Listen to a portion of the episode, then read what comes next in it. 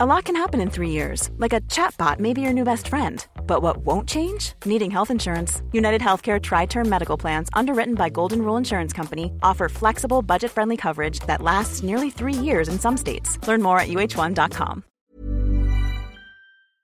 Cette semaine, j'ai toussé si fort que j'ai cru avoir un cancer des poumons. Heureusement, un médecin m'a finalement diagnostiqué une simple bronchite. Vous allez donc m'entendre ici pendant encore un bout de temps. J'en suis navré. Jingle.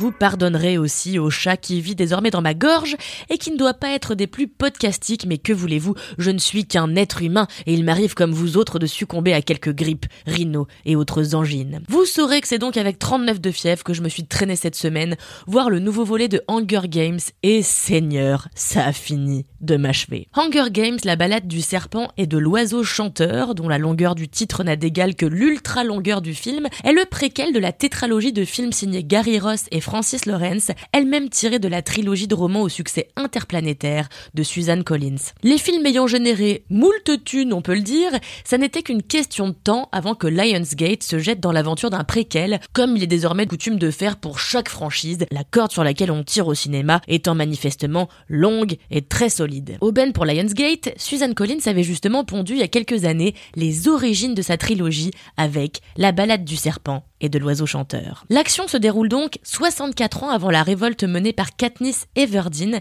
et se concentre sur la jeunesse de Coriolanus Snow avant qu'il ne devienne l'infect dictateur qu'on connaît tous, l'un des méchants les plus emblématiques de la littérature young adulte. Monsieur Snow, après tout ce que vous avez vu dans le monde,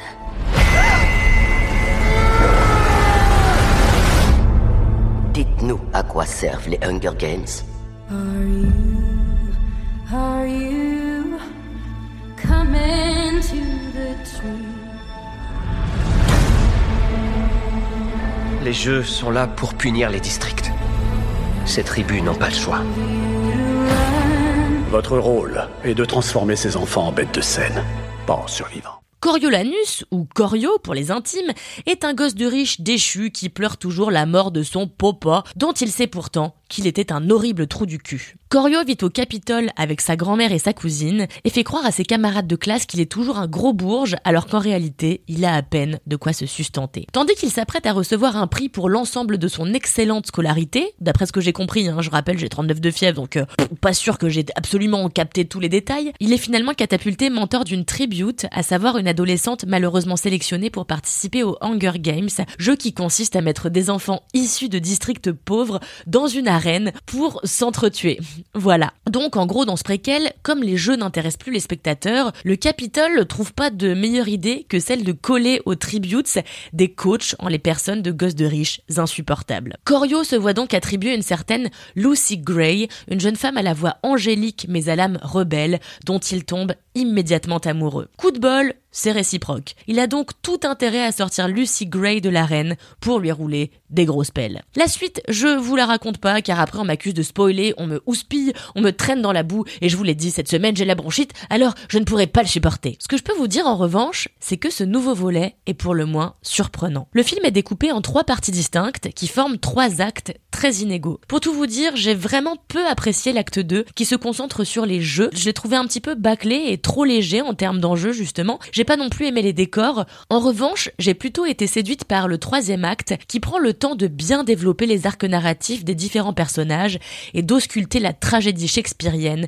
qui se joue entre Corio et Lucie. C'est le moment, je pense d'ailleurs, de saluer la performance de Rachel Zegler, l'actrice révélée par Spielberg dans sa version de West Side Story sortie il y a deux ans, qui de sa voix magnifique a masqué le fait que j'ai toussé comme un vieux chien asthmatique pendant 2h30. Rachel Zegler, désormais abonnée au blockbuster, est de nouveau sensationnelle en fausse ingénue et vraie rebelle, qui chante avec sa guitare de district en district pour mettre un peu de baume au cœur de ceux qui en ont besoin, c'est-à-dire ceux qu'on laisse crever de faim dans les quartiers pourris. Car s'il y a encore un sujet que l'autrice de Hunger Games sait traiter, c'est définitivement celui de la lutte des classes dans le contexte d'une société totalitaire où les riches règnent en maître et où les pauvres meurent de faim, maltraités à tous les niveaux par ceux d'en haut. Rien de nouveau sous le soleil, donc Hunger Games parle de l'asservissement des pauvres par les riches jusqu'à ce que les pauvres se rebelle, hein, pour faire très résumé. Vous le disiez, rien de nouveau sous le soleil, c'est la thématique depuis le début. Mais ce qui change ici, et ce qui fait franchement l'intérêt majeur de ce nouvel opus, c'est le focus qui est fait sur le personnage de Corio. Personnellement, j'aime toujours qu'on me raconte la jeunesse de la monstruosité, qu'on m'explique ce qui peut pousser un individu au cœur a priori empathique à devenir une raclure de bidet sans pression aucune. Intéressant de découvrir Corio au départ comme un potentiel résistant au régime de Panem avant de le voir sombrer du côté obscur de la force et devenir une sorte d'Anakin Skywalker avec la tronche de Drago Malfoy. Malheureusement, et si j'adore, je vous le disais, Rachel Zegler, j'ai eu du mal à m'attendrir euh, devant l'histoire d'amour de Corio et Lucy Gray. Déjà parce que qu'on se le dise, Lucy Gray est un poil agaçante à chanter en permanence des chansons dont elle est elle-même l'héroïne. Non mais ça va les chevilles, euh, Lucy Gray. Mais sinon j'ai trouvé intéressante tout de même l'évolution de la relation des deux personnages du premier acte au dernier. Si j'ai par ailleurs trouvé que le film n'avait esthétiquement rien à envier à ses prédécesseurs, notamment dans le traitement d'une technologie encore un peu balbutiante et dans la ville rétro-futuriste, je suis toujours pas fan du style euh, plastique global de la saga Hunger Games. Je comprends hein, l'idée de costumes bariolés pour les habitants du Capitole, je comprends le délire des coupes de cheveux futuristes, mais tout ça a un côté un peu kitsch dont je veux bien entendre qu'il soit amusant, mais qui ne me touche pas, et ça, qu'on se le dise, c'est vraiment quelque chose de très personnel. De toute façon, je suis partagée concernant ce nouveau volet. D'un côté, je trouve le film bourré de bonnes idées, j'ai aimé notamment le présentateur météo qui se dit aussi être magicien amateur, c'est con mais c'est drôle, j'ai aimé la plongée au cœur des Peacekeepers, j'ai aimé l'idée d'un Roméo et Juliette de SF, mais sinon il y a trop de choses dans ce film. Ça part un peu dans tous les sens, on a du mal à comprendre du coup quelle est l'intention et quel est le propos véhiculé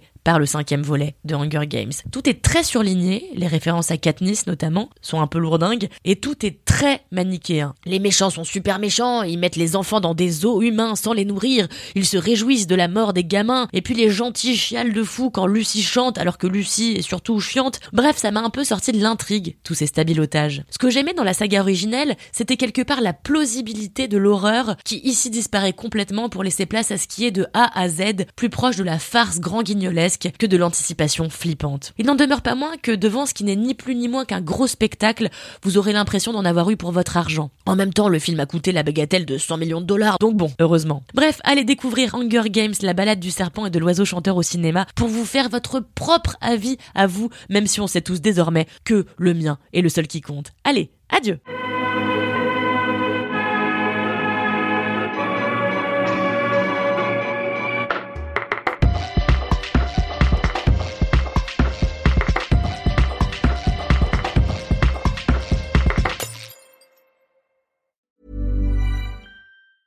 Hey, it's Danny Pellegrino from Everything Iconic.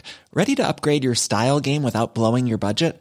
Check out Quince. They've got all the good stuff shirts and polos, activewear, and fine leather goods, all at 50 to 80% less than other high end brands. And the best part? They're all about safe, ethical, and responsible manufacturing. Get that luxury vibe without the luxury price tag. Hit up quince.com slash upgrade for free shipping and 365 day returns on your next order. That's quince.com slash upgrade.